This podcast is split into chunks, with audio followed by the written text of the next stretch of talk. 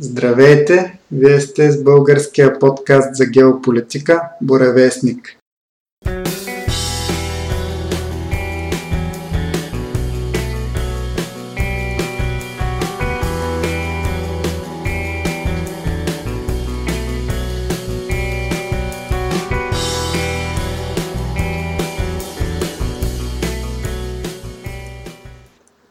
Отново сме с Дани и както обикновено в началото на новия брой ще отговорим на няколко въпроса от нашите слушатели, които получихме от последния брой на сам.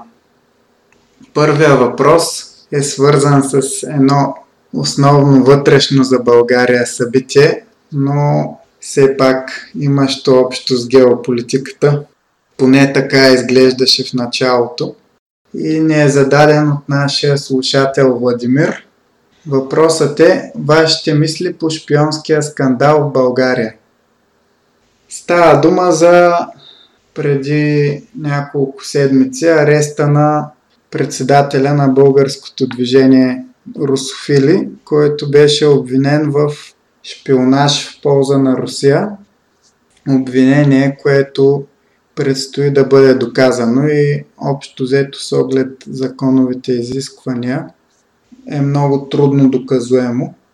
В самото начало трябва да си призная, че допусках възможността скандала да е продиктуван от предстоящо изостряне на обстановката на Балканския полуостров в съревнованието между Русия и САЩ за влияние в региона, именно поръчка на САЩ общо взето към нашето правителство да се удари по руските интереси в района е конкретно в България.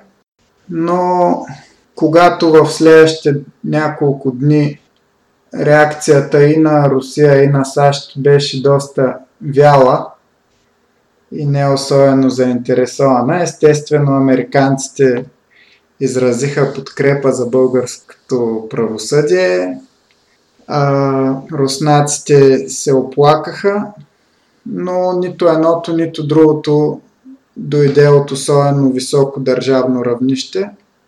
И стана ясно, че като цяла цялата акция е за разчистване на вътрешно политически сметки за България и може би най-вече като част от предизборната кампания, която по това време дори не беше официално започнала.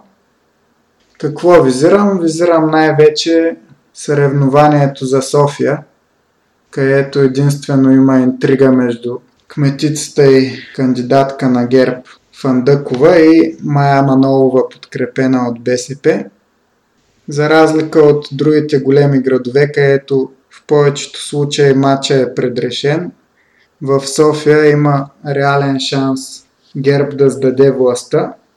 И една така акция срещу българските русофили е своеобразна заявка за втория тур за гласовете на така наречената градска десница, която е трудно да бъде наречена десница, ако сериозно погледнем политиките, които следват и възгледите им, но това е друга тема.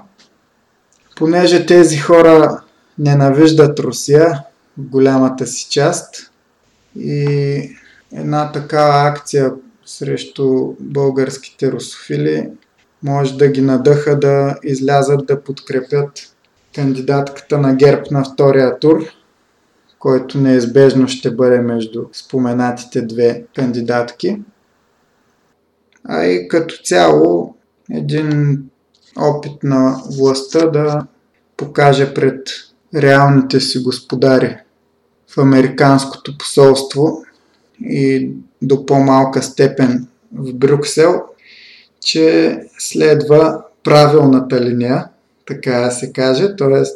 линията на противопоставяне и борба срещу Русия, задавана от сюзерена на нашата страна. Дани, имаш ли да добавиш нещо? Не, ти всъщност го каза. Аз а, мога да кажа, че всяко чудо за три дена, ама то не е точно така, защото нали, човек още може да си търпи последствията. А, хм. Да, жалко за човека и за неговите самишленици, които също бяха прибрани с белезници, макар и после обяснено, че са само свидетели. И за техните семейства, естествено, но да, обикновените хора понякога стават жертва на политическите игри. Като да, беше, бяха направени твърдения, че въпросният заподозрян имал планове да прави партия, имал планове да как да се преориентира геополитическата ориентация на България да е по-благосклонна спрямо Русия и така нататък. Но това е просто несериозно за такова обвинение като шпионаж. Да парадираш с такива неща като доказателства е просто няма как да мине пред повечето мислещи и запознати с казуса хора, защото това, че някой имал някакви намерения, няма как да издържи в съда като доказателство за шпионаж. Тъй като при шпионажа трябва да имаме вербовка, която да бъде доказана за самата вербовка. Няма никакви доказателства и най-вероятно няма и да има. И в крайна сметка човека ще го разкарват месеци, може би година-две по съдилища, ще го оправдаят, може да осъди България в някой международен съд и като цяло много шум за нищо и България само ще загуби от цялата работа. Да преминем към следващия въпрос, пак от Владимир. Защо от десетилетия тъпчем на литиево-ионни батерии и кога най-накрая ще видим нов тип, който ще намали безбожната цена на електромобилите? Въпросът, като го чувам като зададен, според мен е, как да го нарека, на английски се казва vicious circle, т.е. порочен кръг на български, т.е.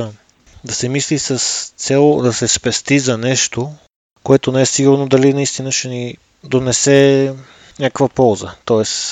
откъде сме сигурни, че електромобилите са решение. Т.е. тока, който ни трябва за тях, дали наистина е толкова по-добър, отколкото да речем дизел и нещо подобно. Литево-ионни батерии, дали, дали наистина биха имали заместител? М- да, по принцип в тази насока се работи от години. Като цяло за самите литово-ионни батерии, ако сте запознати, те са започнали още 70-те години на миналия век в а, Англия, Бингъмтън университета, като там един човек, който работил за Exxon, успява да създаде подобна материя, но реално за свободно ползване от клиенти от по пазарите става през 1991 година от Sony и Asahi Kasei в Япония, които ги пускат за вече за пазарни активности. Като альтернативи на литови батерии или нещо сходно на тях се работи в посока няколко течения, като това са тънкослойни батерии, алуминиево-графитни батерии също, течащи батерии, биоелектрохимични батерии, литевосерни също има и водородни горивни клетки, както и най-модерното е в момента, или така поне се смята, са суперкондензатори на алотропни форми на въглерод, т.е. на графен, който е двуслоен. Но лития, както ви бях споменал и в първите епизоди, за относно може би е съвпадение, може би да, може би не, е, че редките метали, както е лития, Държавата, която има най-много резерви от него е Китай. И те не изнасят в суров вид редки метали. И точно през 1970 година, като се прави това откритие за литиево-ионни батерии, година-две след това, Америка подава ръка на Китай и почва да правят бизнес. И електрониката се измества на изток, т.е. тогава точно е бума на големи компании в Япония, знаете за Mitsubishi, Sony, в Южна Корея за Samsung, Hyundai и вече Китай. Тоест, тъй като суровия материал го има Китай и вече преработката и слагането му в устройства го правят корейците и японците най-вече. И в момента също и китайците. Но За заместители, да. Определено това, което виждам, има насока да се мисли за заместител техен, но цената на електромобилите, според мен, чак да претърпи някаква промяна драстична, а в близко бъдеще, според мен, няма да стане. Поне така мисля аз. Не сме сигурни, че решението всъщност ще бъде решение. Може да не е решение. Може да създаде друг проблем. Тоест, Но, кой не е сигурно, че електромобилите ще са... Че са решение на проблема за, за замърсяване или нещо подобно. Да. Никой не е сигурен. Продължаваме с въпроса от нашия слушател Петър, който пише Аз имам въпрос, всъщност свързан с надигащото се мнение за вероятното негативно влияние на 5G мрежата, силно облъчване, върху човешкия организъм. Основателни ли са тези опасения или не? Според мен дебата ще продължи дълго още по този въпрос, тъй като поне моето наблюдение е такова, че хора, които работят в сферата на телекомуникации, т.е. не само монтажници на подобни 5G клетки, а хора, които всъщност от години се занимават с това, не само в, на изтока и в Европа и в Америка, самите те противоречат помежду си. Тоест, едни казват, че влиянието е, че се преувеличава, други не. И тук в България също вече има тестови клетки, примерно на НДК, при пилоните вече има тестови клетки на един от нашите оператори, само тестови. А пък в държави като вече Швейцария и Англия има бурни протести срещу 5G. Басейната идват от там, че самите клетки трябва да бъдат много близко една до друга, което създава опасение на хората, че облъчването е в пъти над някаква определена норма и това създава риск за здравето на хората. Да, определено, ако някой сложи главата до някоя клетка и преспи до нея, сутринта едва ли ще се събуди без главоболие, но ще видим. Все още дебатите продължават. Аз също съм раздве по мнението. Да, и аз това, което знам е, че за да се поддържа така бърза скорост 100 мегабита в секунда, трябва клетките да са много нагъсто, примерно на 100 метра една от друга, което е доста различно спрямо сегашното положение. Сега знаем, че има по една голяма клетка, виждали сме ги всички по блокове и така нататък, която обаче покрива много голям мащаб. А при 5G изглежда ще трябва да има множество на брой по-малки клетки, което обаче означава, че в момента човек като мине покрай такава клетка получава някакво облъчване, но в бъдеще, когато са много повече, той по-често ще минава покрай такива. Тоест, частотата на облъчването, съответно и сумарната доза облъчване ще се увеличи. Макар, че според такива предписания за на каква частота може да е вредно облъчването за човешкия организъм, твърдят, че до 300 ГГц е допустимия максимум. А частотите обсъждани за 5G все още са доста по-низки от 300 ГГц, така че според тия предписания не би трябвало да има особени проблеми. И най-вероятно няма да има видими краткосрочни проблеми, защото такива биха излезли още при самите тестове, но за дългосрочни ефекти можем само да гадаем и както каза Дани, трудно е човек да застане категорично на едната или на другата позиция. Продължаваме с два въпроса от нашия редовен слушател Атанас, който по темата от миналия брой пита Мексико и САЩ, кой на кого е жертва. Тук отговора също не е еднозначен. Знаем много добре исторически, че Мексико е бил жертва на щатите. Знаем за войни водени между двете страни. Знаем, че Тексас едно време е бил част от Мексико. За Калифорния също. но американците са си ги взели за тях, спечелвайки войните. Естествено, ако говорим примерно за 20 век, особено след Първата и Втората световна война, става една от водещите сили в света. Нормално е да се опитват да влияят на политиката не само на съседите си, а и на целия американски континент, като визирам и Северна и Южна Америка, както ще стане дума и малко по-нататък. Но ако превъртим лентата в последните 30-40 години, по-специално след като режима за иммиграция в щатите е улекотен 60-те години, един от основните донори на иммигранти за щатите става южния им съсед Мексико. Съответно, дори да не, да не обобщаваме за държавата като цяло, но за населението на тази страна, Съединените щати, то определено се превръща в своеобразна жертва на южните си съседи, тъй като знаем, че от Мексико, освен бедните работници, дори да не влизаме в риториката, дали отнемат работата на американците заради това, че са по-низко платени и така нататък.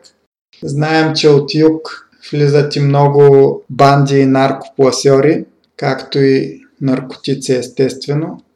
Така че можем спокойно да твърдим, че САЩ в този смисъл е жертва на Мексико. И не случайно и миналия брой говорихме на широко за проекта за стената на Тръмп. Не е случайно хората, особено в Южните щати, които са пряко засегнати, така пригърнаха тази идея и гласуваха масово за Тръмп 2016, просто защото в ежедневието си са се срещнали с проблеми свързани с мексиканската иммиграция и им се искаше много да дойде някой като Тръмп и да реши тези проблеми. Сега виждаме, че далеч няма да е толкова лесно решението и вероятно няма и въобще да има такова, но това са неща, които ще, ще видим и проследим в бъдеще. Дани, имаш ли нещо да добавиш?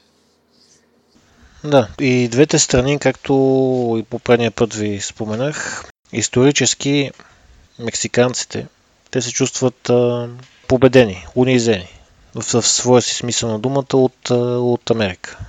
И чувстват, че има несправедливост към тях. Но в същото време американците също се чувстват, чувстват засегнати, както и Владо спомена, т.е. Южните щати са най-потерпевши и е нормално хората да пък оттам също да се чувстват да, да чувстват, че има несправедливост към тях. Тоест и двете страни в случая са жертва, една на друга.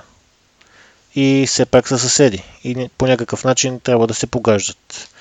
А пък и добрите огради правят добри съседи. Това поне се знае. Тъй като, както ви бях казал и по-предния път, примерно за Лаос и за Виетнам, планина между, между тях. Те се погаждат, но в същото време, ако има равнина между Виетнам и Камбоджа, постоянно набези, но ако има някаква физическа преграда, по-трудно се стига до съперничество и до конфликти. Тоест, една стена би им помогнала, но това доколко е реалистично в днешно време е друг въпрос. Да, и последния въпрос за този брой, пак от Атанас. Венецуела, САЩ, Русия, Китай. Интереси, активности, резултат. Да, хубава тема за разговор. Засегнахме набързо Венецуела предния път. Знаем, че в момента щатите вече доста месеци, повече от половин година, се опитват да свалят правителство на президента Мадуро и да издигнат свои хора на негово място. Очакваше се за няколко седмици нещата да приключат, но поредния признак, че американците са загубили форма в спорта смяна на режими беше затлачването на този процес. Дори в Венецуела, която е, така да се каже, в задния им двор, не успяха да направят блицкрик и да си инсталират техния човек. Да, ясно е защо щатите искат да сложат свой човек начало в Венецуела. Там имат, освен чисто геополитически интерес като географско разположение и че Венецуела се намира в близост до тях сравнително. Знаем за петролните залежи на Венецуела, които са най-големи в света и са много, и са много апетитна хапка за американците. Ако имат техен човек, ще имат достъп до петрол на преференциални цени и ще могат да възпрепятстват своите економически и геополитически противници, каквито са Китай и Русия, от лесен достъп до петрола на Венецуела, какъвто имат те сега. Защото и Русия и Китай поддържат режима на Мадуро, плюс това са значителни кредитори. Русия са налели в различни проекти в Венецуела 17-18 милиарда долара, а Китай е налял около 60-70 милиарда. И съответно, естествено, и двете страни искат да си защитят тази инвестиция и не е никак случайна подкрепата им за Мадуро. Защото ако дойде американски човек с оглед на враждебното отношение на Америка към тях, е доста вероятно те да не видят възвръщаемост на парите си, просто да загубят по-голямата част от тях. И като цяло, докато за Китай все още интересът е основно економически и те имат общо взето както процедират в Африка, понеже знаем, че режима на Мадуро преживя доста економически трудности. Китайците наляха пари, естествено под форма на заеми чрез известни обещания в замяна, т.е. дори американския преврат да успее, китайците биха могли да благодарение на сключените споразумения да вземат някаква част от инфраструктура, от рафинерии и така нататък, възоснова на сключените до сега споразумения. Докато при руснаците интереса е, освен економически, може би дори в по-голяма степен и военен, тъй като Венецуела е страна, която е сравнително близо до щатите и за Русия би било доста удобно да имат военна база там. Тоест, стратегически това би било за тях една възможност. Естествено, не говорим за нещо по-сериозно, но най-малкото това е своеобразно послание към щатите, че е свършило времето, когато могат по целия американски континент, а именно и Северна и Южна Америка, американците да са едноличен властелин. А какъв ще бъде резултата?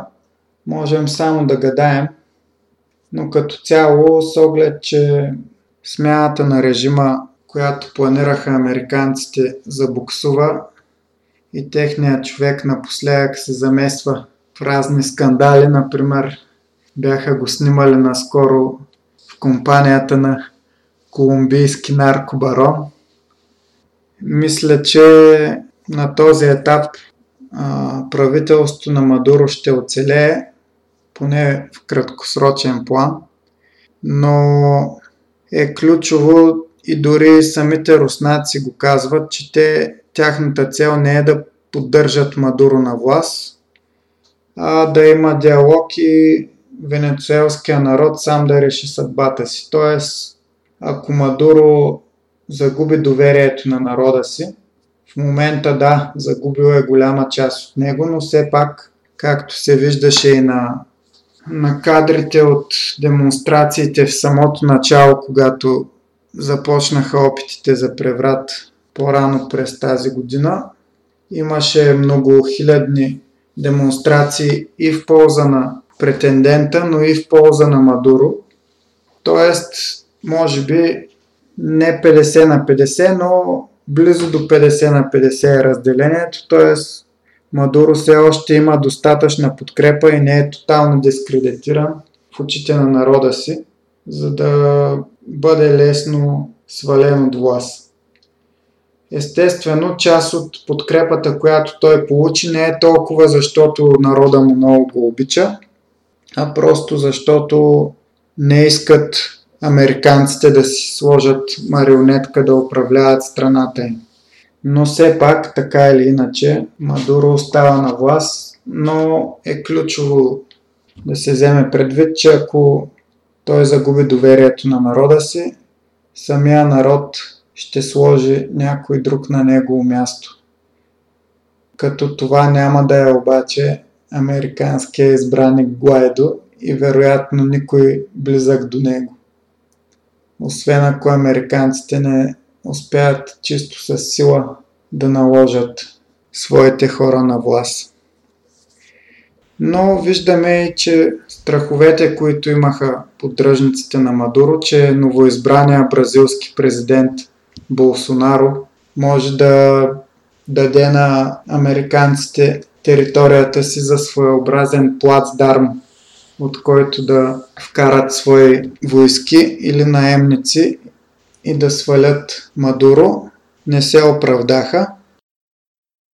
А, тъй като споменахме Бразилия, с това можем просто да преминем към темата на днешния брой, а именно Бразилия и Аржентина. Както обикновено, в началото Дани ще ви разкаже малко за историята на, Бразилия. Да, първо Бразилия. 209 милиона човека, както сте запознати, най-голямата държава по територия и по население в Южна Америка. Граничи са с всички държави от Южна Америка, освен Чили и Еквадор. А, какви са бразилците? Те определено имат уникален начин на мислене. И точно тук може и да разискваме какъв им е геополитически интерес, защо се държат така, към какво се стремят и каква им е културата и как са стигнали до тук. Като видите Бразилия на карта, знаете, в северната част, всички знаем, за река Амазонка.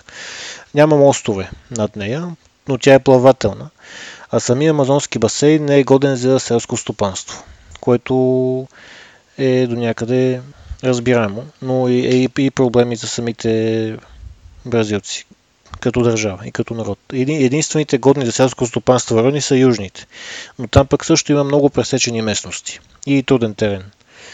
Реално сухопътната инфраструктура, която добър, добре трябва да свързва крайбрежните градове, както и тези навътре, не е добра. Тоест с кола от Рио де Жанейро до Сао Пауло се стига за около 6 часа и половина, а от Сао Пауло до Кампинас, който е на 100 км навътре само, се стига за 3 часа т.е. пресечен терен. След брега има висока пресечена местност. А, пък реките, например река Тиете или Хил Тиете, която извира недалеч от Сао Пауло, т.е. недалеч от брега, тече всъщност на северо-запад и след това на юг.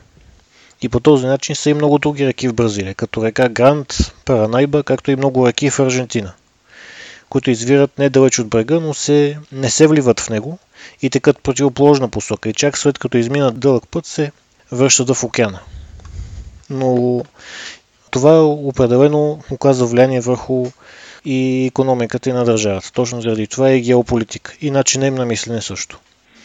Как се стига до там, че да въобще да съществува Бразилия? Да почнем от Васко да Гама, т.е. от Португалия. знаете, след като Васко да Гама намира южния път до Индия, като заобикаля Африка, приноси добра надежда долу при Южна Африка, започва така наречената ера на великите географски открития. И Португалия и Испания, знаете, по това време две велики сили в мореплаването, се разбрали да не си пречкат много и направили спогодба в град Турдесиас. И в нея си разпределили сферите на влияние за, за между тях двете.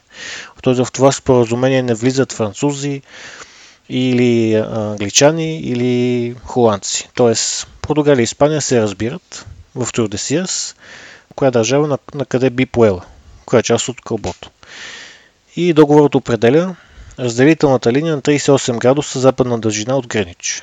Тоест, нарича се още папския медиамеридиан, тъй като, знаете, и двете са католически държави, заедно с подкрепата на папата, в негово име да, разпро... да разпространят религията. И новооткритите морета и земи на изток от тази линия Турдесия се определят за владение на кралство Португалия, на запад на кралство Кастилия и Арагон, т.е. де-факто Испания по това време. И, но никой не е подозирал за огромната земна маса, която се е простирала в португалската част, която в последствие ще бъде позната на всички като Бразилия. Но преди европейци да стигнат до тази част, много племена, идвайки по земя на север и плавайки близо до брега, се населили в земите на източните брегове на днешна Бразилия. И една португалска експедиция, водена от Педро Алварес Кебрал, за първ път стига именно до тези брегове на 26 април 1500 година, за да сме точни. И след като тя била на изток от така наречената Турдесиас линия, земята била обявена за португалска. И там португалците създали първото си селище на бразилска територия, Порто Сегур. А всъщност откъде идва името Бразилия? Самата дума Бразилия идва от португалската дума браса, т.е. въглен, т.е. бразилското дърво Пао Бразил, което било често срещано по тези места е имало червеникъв оттенък и реално е било използвано за естествен червено-цветител на тъкани. А, самата ранна Бразилия в началото била разделена на 15 колонии, които са били раздадени за управление на богати аристократи. И португалците създали и основали столицата си там, Сао Салвадор, Дабахия, де Тодосо Сантос, т.е. Салвадор както и други градове по брега, как, като Ресифе, както и навътре в самия континент, като малко по-навътре като Сао Пауло и Сао Винсенч. Търсейки ресурси обаче, португалците нахули, нахули навътре в континента и впрегнали местните племена като роби за работна ръка и обработвали земята и изнасяли захарна тръстика за, тръстика за Европа. Французите и холандците обаче също настъпвали и се пречкали на португалците. Французите за момент все пак успяли да създадат селище на територията на Бразилия, нарекли го Фалкеньон, но били отблъснати много бързо от португалците, които завзели селището и го преименували на Сао Себастиао Дохил Джеженеро, т.е. Рио де Женеро. И същевременно португалците внесли още роби от колониите си от Африка. Знаете, Ангола и Мозамбик са в момента там говорят на португалски, тъй като те са били колонии на Португалия. И по това време те внасят роби от Африка, за да работят в плантациите. Като от всички роби, които са заминавали за Съединените щати и за Европа, почти половината са заминавали за Бразилия от Африка. В същото време обаче какво се случва в Европа на самата Португалия през 1755 година земетресения и пожари сполетяли Лисабон и опустошили голяма част от града. Като естествено това наложило много ресурси и труд да бъдат жертвани в името на преизграждането на града. И това довело до съвсем малка мини рецесия на Португалия. В същото време обаче Франция се надигала, т.е. идва Наполеон. През 1807 година, ако сте запознати, Наполеон успява да завладее целия Иберийски полуостров, т.е. окупира Испания и Португалия. И в същата година, с помощта на британския скорт, владеещия крал Жуао VI избягва в Бразилия и там владял в изгнание. Докато бил там, отворил все още все повече бразилската економика и около няколко години след това, вече след като Лисабон бил освободен от френско влияние, т.е. през 1821 година, краля се завърнал в родината си и оставил сина си Педро първи да владее колонията, т.е. Бразилия. Но Педро решил да обяви Бразилия за независима държава. Тоест една година след като баща му се връща в Португалия, Педро обявява и формира независима своя империя на Бразилия. И други велики сили признали независимостта на самата държава. След около 10 на години Педро първи абдикира, тъй като водил неуспешна война срещу съсед, съседа си от юг Аржентина и Парагвай. И след това с непопулярни реформи се опитал да възстанови економиката след конфликта, но хората не били доволни и той бил накаран да абдикира. И предал властта на а, невръстния си син, който управлявал заедно с регенти. Синът му, Педро II, който взел властта само на 14 години, искал да стане учител. Всъщност, неговия период на управление бил доста успешен, тъй като успял, той владял Бразилия за около 60 години и направил множество реформи, започвайки най-вече от образованието. На негово съжаление той надживял двамата си синове, но имало и една дъщеря, Изабела, която всъщност успяла да го убеди да премахне изцяло робството в Бразилия. Но в последствие военен преват през 1889 година, на 15 ноември, накарала крал Петро II да абдикира и да избяга в Париж. И тогава властта се завзема от Деодоро да Фонсека, който мести столицата от брега от Рио навътре в континента и създава град Бразилия с цел да обогати инфраструктурата и да привлече повече хора навътре в самия континент. Последствие основават бразилските щати. По време на двете световни войни обаче и непосредствено след тях има поредица от преврати и военните напускат окончателно властта чак през 1985 година. Бразилия е изключително интересна държава, знаете. Смесица от африканска култура, от а, латина култура, португалци, но наистина те са един уникален народ. Ако успеят да освоят потенциала си, може би биха могли да стигнат нивото на една истинска суперсила. Но самата им география трудно би им го позволила.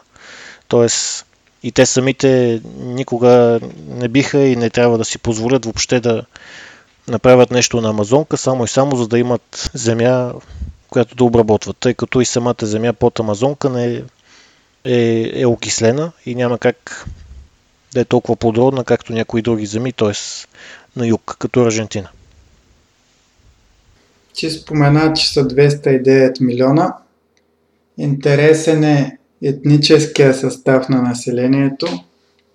От него 48% са европейците, като съвсем наскоро те паднаха под 50% в последните 10 на години.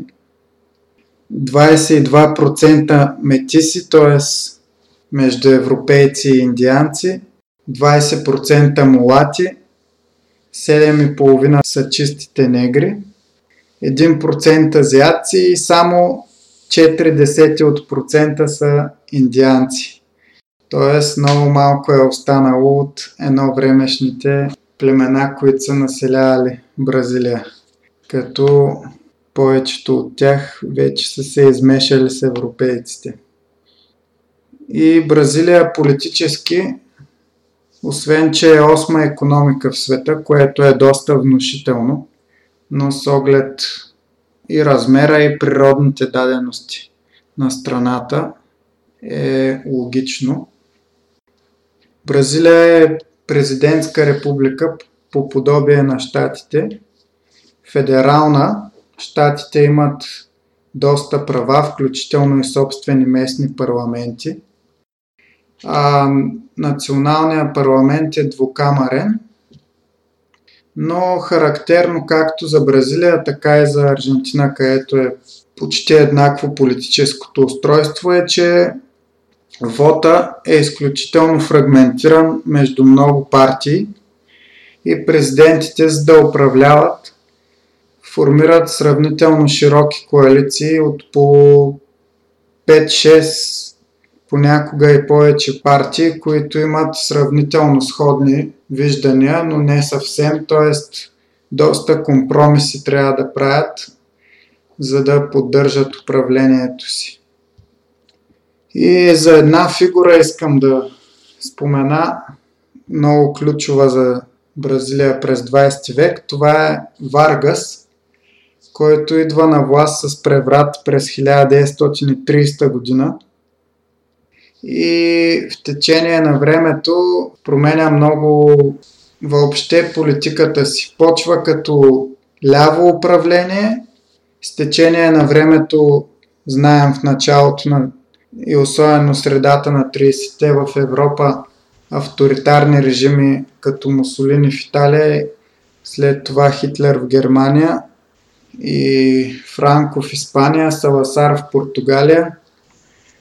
Варга взима пример от тях и постепенно управлението му се измества надясно. А, между 34 и 37 година се съюзява с супер популярното по това време интегралистко движение, което просто взема за модел фашистите на Мусолини и национал-социалистите на Хитлер. Пак а, има специфични униформи, с които се движат неговите членове. Има, използват поздрава, който използват техните идеологически събратя в Европа с вдигната ръка напред. Но след като Варгас успява да спечели тяхната подкрепа, общо взето се възползва от тях и 37 година завзема цялата власт, след като преди това те му помагат да да потуши опит за преврат на комунистите. 1937 година той ги изтласква и, завзема цялата власт в своите ръце. Те се опитват да го свалят в отчаян опит да все пак да предотвратят унищожението си, но не успяват и той Варгас създава трибунал за национална сигурност, чрез който преследва противниците си управлява под фактически военно положение 8 години. В 45-та го свалят след края на Втората световна война, но интересното е, че 45-та година, общо взето след като го свалят, се възстановява демокрацията, сменя се конституцията и 50-та Варгас се връща на власт като президент, печелейки избори и този път като кандидат ляв популист. С такава политика води кампанията си. Но тъй като след тези преврати страната е много нестабилна и економически, политически, въобще има разделение в обществото, той усеща, че идва неизбежно нов военен преврат, който ще го свали. Но стремейки се да запази по някакъв начин демократичния начин на управление, решава да се самоубие 54-та година, което всъщност потиква неговите поддръжници да, да се обединят и при трагедията, която се случва с него, самия народ също дава подкрепата си и така реално диктатурата се отлага с 10 години, но неизбежното се случва и с активната подкрепа на ЦРУ 64 година се извършва военен преврат и военните държат до 85 година държат властта, като има много репресии срещу комунисти и въобще почти всички настроени срещу военния режим но най-вече комунистите и левите движения, техните членове са измъчвани, вкарвани в затвори. Въпреки това, интересното е, че в началото на 70-те се случва бразилското економическо чудо. Много бърз растеж на економиката в рамките на няколко години. Това е под периода на военната диктатура но все пак имайки предвид, че има поддръжката на ЦРУ, можем да си представим, че економиката също е получавала известна подкрепа от щатите. Но лека по лека растежът се забавя. Растеж, който няколко години поред е бил 10% от брутния вътрешен продукт. И един от последните президенти, излъчени от военните, Фигейредо, обявява амнистия за политическите затворници и се опитва да демократизира политическата система, но същевременно има инфлация, економиката е в срив и има протести.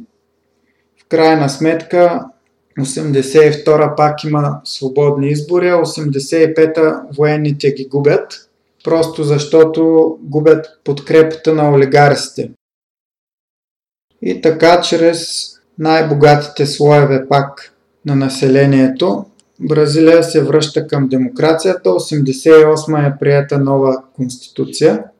Има проблеми с наследената рецесия, а при президента Колор, който също се ползва с подкрепата на така наречения свободен пазар, нещата вместо да тръгнат към по-добре се сриват и, и започва хиперинфлация – като социалистически движения излизат на улиците и в крайна сметка президента бива отстранен, като неговия вице-президент Итамар Франко успява да стабилизира нещата с нов економически план, така наречения план Реал, който се изпълнява от министъра на економиката Кардосо, който и наследява на поста президент Тамар Франко и връзва бразилската валута към долара.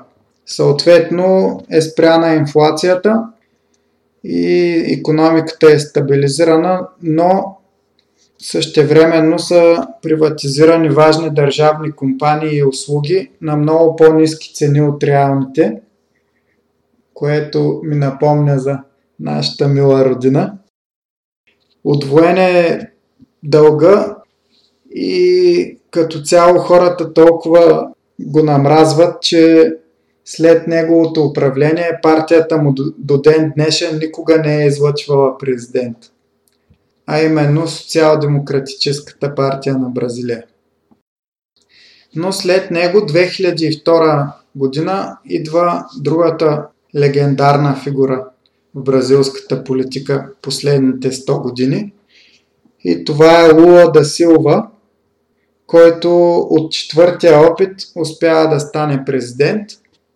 Той произхожда от бедно семейство и е социалист и кампанията му е изцяло социалистическа. Но в момента, в който идва на власт, както често се случва, особено в по-зависими от великите сили страни, неговите политики се смекчават много спрямо това, което е обещавал през кампанията и специално по адрес на международните економически играчи. Той слага хора, които международните економически и банкови кръгове смятат за надежни. Лула да Силва ги слага на важни постове. Налага му се да се съюзи с бивши играчи на статуквото, бивши президенти, които са докарали страната до хаоса, от който се налага той да я измъква. И това води до разочарование на по-левите от избирателите му. Но същевременно успява да проведе и много социални програми, а през 2005 успя предсрочно Бразилия изплаща дълга си по споразумение, изключено също от Лула да Силва, с Международния валутен фонд. Във втория мандат започва инфраструктурни проекти и индустриализация с програма за забързване на економическия растеж. Разкарва горе споменатите фигури, които е сложил по-рано, за да успокои международните економически кръгове, просто защото вече няма нужда от тях, тъй като през първия мандат е доказал стабилността си. И интересното е, че Бразилия става една от много малкото страни в света, които нямат проблеми почти никакви проблеми, свързани с световната финансова криза 2008 година. Дори няколко години поред държавата стимулира економиката изкуствено и така смекчава ефекта от кризата, без да има някакви негативни последствия. В международната политика да Силва държи доста балансирана позиция, като има добри отношения и с лидерите на САЩ и техните сателити и с президенти като Уго Чавес, които САЩ смятат за врагове. И общо взето се опита да, да сдобрява връждуващи страни, както се случва, например, при економически спор между Венецуела и Колумбия. Освен това, той повлачва крак за признаване на Палестина за Южна Америка, веднага след като бразилското правителство го прави. Няколко други държави от района също признават Палестина.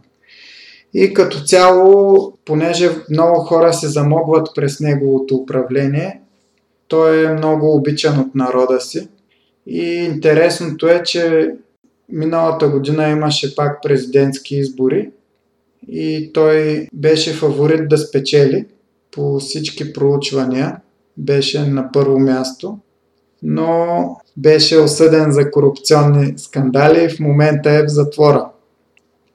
В един изключително интересен случай, където Върховния съд на Бразилия с гласуване 5 на 4 гласува за това да не го допусне на президентските избори, тъй като беше влязла в сила присъда срещу него. След него, след втория му мандат, 2010 идва добре известната в България Дилма Русев, дъщеря на Петър Русев, българин, т.е. полубългарка, но тя не е толкова успешна. Все пак успя с малко да спечели втори мандат, но по средата на него я отстраняват за корупция. Като интересното и малко парадоксално за, за Лула да Силва и неговата партия е, че понеже при неговото управление много бразилци се замогват, неизбежно това води до нарастване на средната класа, а когато расте като размер средната класа, расте неизбежно и подкрепата за по-десни политики.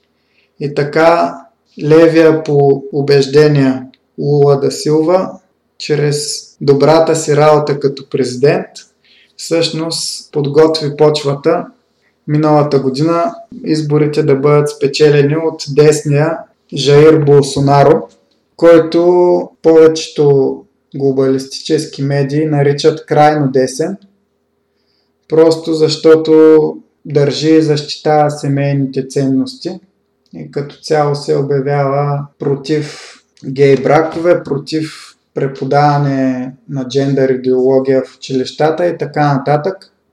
И външно политически той е голям приятел на САЩ и Израел. Но както стана дума за Венецуела, това, че неговата подкрепа за американците в този опит за преврат беше най-вече на думи и действията му бяха доста по-премерени. Показва, че той няма намерение, въпреки изразената силна подкрепа за САЩ и за президента Тръмп, той няма намерение да бъде просто пионка, а иска да, да съблюдава интересите на страната си. Но наистина, понеже това му е първа година от мандата, те първа предстои да разберем какво ще направи. И можем да продължим с Аржентина. Дани, кажи малко за историята. Да, относно Аржентина, знаете, със съседа на Бразилия, освен, че има дълга връжда, не само в футбола, помежду си и приятелство, естествено. Относно как се създава Аржентина и какъв им е техния пък начин на мислене, първо да почнем от там. От племена овчи събирачи, като първите селища на територията на днешна Аржентина са били създадени около 13 000 години в Южна Патагония. И първите европейци обаче, дошли там, в Аржентина не са испанците, а португалците през 1502 година, тъй като те са били отново от тази страна на Турдесиас, линията, която ви споменах по-рано. Тоест, затова първо португалците намират тази част. Но през 1512 година самите португалци навлизат вече в Рио Дела Плата. И испанците също създават селище. През 1536 година Педро де Мендоса, испански пълководец, основал малко селище, което последствие ще се превърне в Буенос Айрес или добрия вятър в смисъл на приятен вятър. Самата колонизация на Рио Дела Плата не е била повлияна от треска за злато, както на много други места. Днешната територия на Аржентина е била част от вице-кралство Перу и последствие през 1776 година вече официално испанците основали вице-кралство Рио де ла Плата. Тоест, знаете, и през същата година се основава и, и щатите. И Рио де ла Плата, т.е. реката от сребро в превод, откъдето между другото идва и самото име на Аржентина, т.е. Аржентина, от а, латински арджентум, сребро, което пък идва от гръцки аргирос също сребро. Рио де ла Плата първоначално самата държава е, е била по-голяма. Тя е включвала териториите на днешен Уругвай, Парагвай, Боливия и Аржентина. Междувременно Великобритания прави неуспешен опит да превземе самия град Буенос Айрес и от отсрещната страна на залива Монтевидео, но това не се случва. През 1810 година Аржентина започва да води своята борба за независимост. И последствие на 8 години се бори, т.е. аржентински федералисти се борят срещу испански а, хора, които са приближени към короната, но те губят и след това се преобразуват в конфедерация и след това в Република Аржентина. По време на Първата световна война аржентинците остават неутрални, като точно в този период много европейци мигрират в Аржентина и специално италианци. Както знаете, в Уругвай и Аржентина голяма част от хората имат и италиански происход също така. Да, аз тук да отбележа, че всъщност 55% от 45 милионното аржентинско население са италианци, което е 41% от италианците в Италия. Доста внушително число. Да, наистина интересен факт. През 1943 година, след военен преврат, Хуан Доминго Перон взема властта и Аржентина скъсва дипломатически отношения с силите от уста и обявяват война на Германия буквално в последните месеци на конфликт. През 1955 година отново има смяна на властта, но през 73-та Перон отново ще завръща. През 76-та година военните взимат властта, след което през 1981 година генерал Роберто Виола предава властта на Леополдо Галтиери, който повежда война срещу Великобритания за Фолкландските острови или, както се наричат, Малвинас, срещу железната леди Маргарет Тачър. И Леополдо Галтиери губи и през 1982 година той е придуден да, да подаде оставка. Аржентинците се, се чувстват унизени победени и политическата конюнктура за пореден път се изменя. Да, след загубата на Малвините, военния режим пада и идват общо взето хора, които са удобни на победителите в тази война и по-точно на, техните, на техния по-голям вече брат САЩ, които обаче със своите неолиберални политики довеждат економическа криза и хиперинфлация в Аржентина – през 2003 на власт идва Нестор Киршнер, който успява да, се, да стабилизира економиката. Той съди военните управлявали през 70-те и търси близо с други южноамерикански страни, като по този начин излиза от позицията на едва ли не безусловен съюз с щатите. Търси една по гъвкава позиция на Аржентина в международната политика. И като цяло той няма строга политическа линия лавира, стремейки се да постигне най-доброто за страната си. След него, изненадващо, той не се кандидатира за втори мандат. Идва жена му Кристина Фернандес или Кристина Киршнер, както е по мъж. Както знаем в испаноговорящите страни, съпругата носи името на мъжа си след моминското си име. И тя провежда социални политики, като цяло помага доста на народа си да се измъкне от бедността, на подбедните слоеве на народа си. Но заедно с това се провеждат и неолиберални политики по социалната линия, т.е. гей бракове, признаване на трансджендър права и така нататък, в което Аржентина всъщност е в Южна Америка страната, в която тези неща са най-разпространени и най-прияти от, от политическата класа. Друго интересно нейно дело са процесите срещу замесените в така наречената мръсна война, когато през 70-те с помощта на САЩ военните диктатури избиват доста от, тех, от своите противници. В Аржентина това са перонисти, както и левичари, комунисти и така нататък което е част от по-масштабната операция Кондор на ЦРУ в Южна Америка, а именно в Бразилия, Аржентина, Чили, Парагвай, Уругвай и Боливия. Във всички тези страни е разгърната операция Кондор, в която идеологическите по това време врагове, социалистически и комунистически настроени хора в тези страни с помощта на САЩ са били преследвани, вкарвани в затворите и убивани. В резултат на процесите на Кристина Киршнер срещу военните отговорни за тези репресии, 500 човека са вкарани в затвора в Аржентина. През управлението си тя успява да удвои размера на средната класа в Аржентина – и в края на първия мандат обаче има фермерски бунтове, които са насочени срещу вдигането на данъците, което тя иска да въведе, защото всичките тези социални политики все пак някак трябва да се плаща за тях. Обаче на фермерите това не им харесва и се вдигат на бунтове и изключително много пада нейната подкрепа сред аржентинския народ. Обаче едно зло за нея става добро, а именно смъртта на съпруга й.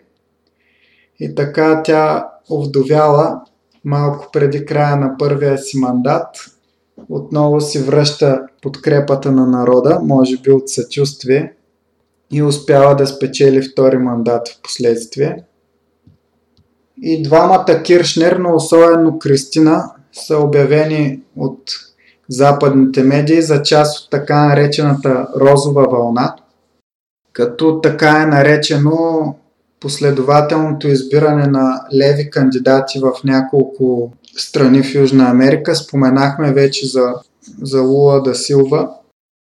Естествено става дума и за Ево Моралес в Боливия, за Уго Чавес в Венецуела и за Рафаел Корея в Еквадор, човека, който даде обежище на Асанж а Кристина Киршнер във външната си политика се отличава с подкрепата за Венецуела за управлението на Уго Чавес и за противопоставяне на Съединените щати по различни въпроси.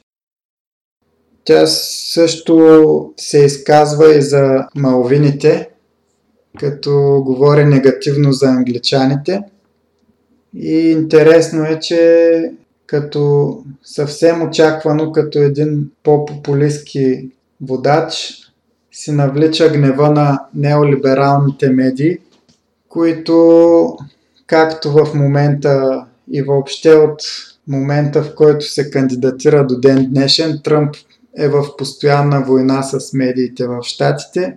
По подобен начин Киршнер води война срещу големите медии в Аржентина, които я атакуват при всяка възможност. Интересното е, че един прокурор на име Нисман я обвинява, че е попречила на, на разследването на атентата срещу аржентинското израелско дружество, който става 1994 година и при който има 85 убити и над 300 ранени. Този атентат е предшестван от 3 години по-рано от друг атентат срещу израелското посолство, който има по-малко жертви. И естествено Израел обвинява за него, кого мислите, Иран. Та въпросният прокурор Нисман обвинява Кристина Киршнер, че се е договорила с иранците, с които тя поддържа добри отношения, да спре разследване, разследването за въпросния атентат срещу държавата Иран – в замяна на по-ефтин петрол и други изгодни за Аржентина сделки. Но ден преди да свидетелства пред Народното събрание, Нисман е убит. Естествено, първата работа на опозиционните медии е да свържат това убийство с президентката. Киршнер губи популярност, а и това е втори мандат, т.е. максималния като възможност. В Конституцията на Аржентина два мандата е максимума. И след нея кандидата на нейната партия губи изборите от, от Маурицио Макри, който в момента е президент на Аржентина. Той е бивш кмет на Буенос Айрес, който се опитва да върне страната в неолибералното русло, но като цяло заради някои свои не особено обмислени економически политики, в момента инфлацията в страната отново расте. Има сключен не особено изгоден и доста огромен по размера си договор с Международния валутен фонд, който не е обозримо да бъде изплатен в близко бъдеще. И се опитва да налага политики на затягане на коланите, поради току-що споменатите причини, което е предпоставка той в момента да е с огромни шансове да загуби предстоящите на 27 октомври, само след 3 седмици, избори в Аржентина.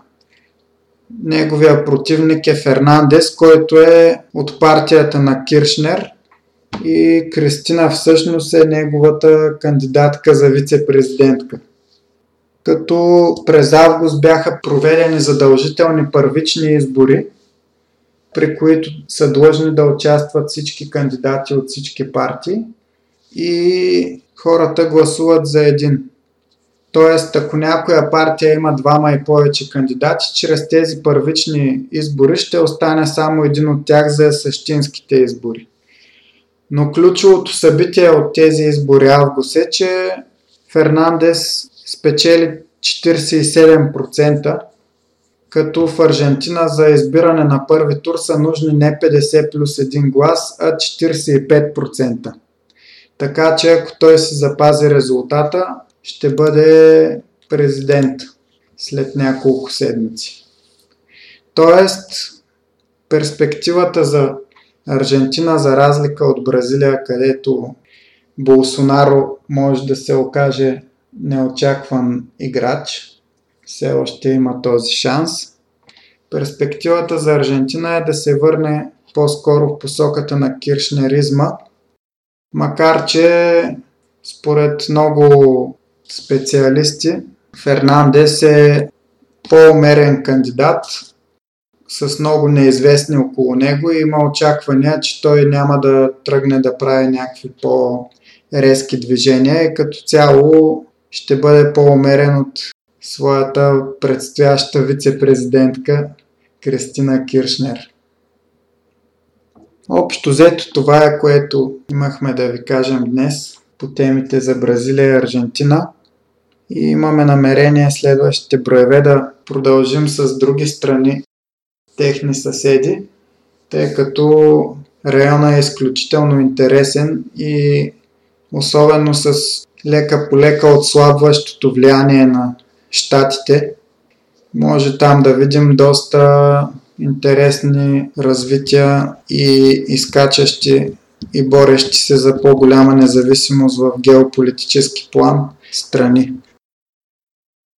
Да, наистина, след като САЩ вече разхлабва своята премка около Южна Америка, наистина е възможно да първо Бразилия наистина да успее най-накрая да стане световна сила, но за това ще трябва време. И всички други държави около Южна Америка да почнат да следват не толкова САЩ, а себе си. Тоест, както ако сте гледали сесията на ООН, какво каза Тръмп, ще го цитирам директно на английски. The future does not belong to globalists, it belongs to patriots. С две думи, възможно е наистина да се дава повече гласност на лидери, които мислят за своята държава първо и след това да имат естествено добри отношения с съседите си, но да не се поддават до такава степен, че да изцяло да губят суверенитета си. Но ще видим какво ще стане. Да, ти правиш много добра препратка към прекрасната реч на Тръмп и особено нейната част, където говори за патриотизма. И той също каза, ако искаш свобода, гордей си със страната си, ако искаш демокрация, запази суверенитета си, ако искаш мир, обичай народа си. Мъдрите водачи винаги поставят доброто на собствения си народ и собствената си страна на първо място. И това Тръмп не го казва случайно.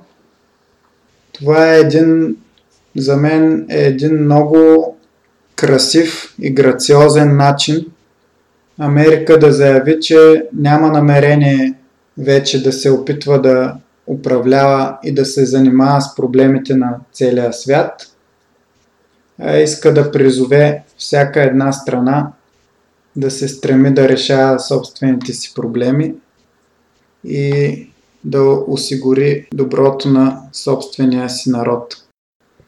И като цяло иска да каже, че хората трябва да вземат съдбата в собствените си ръце, а не да разчитат на големия брат да им реши проблемите. И с това Днешния ни брой приключва. Надявам се, че ви е бил интересен. Очакваме с нетърпение вашите въпроси.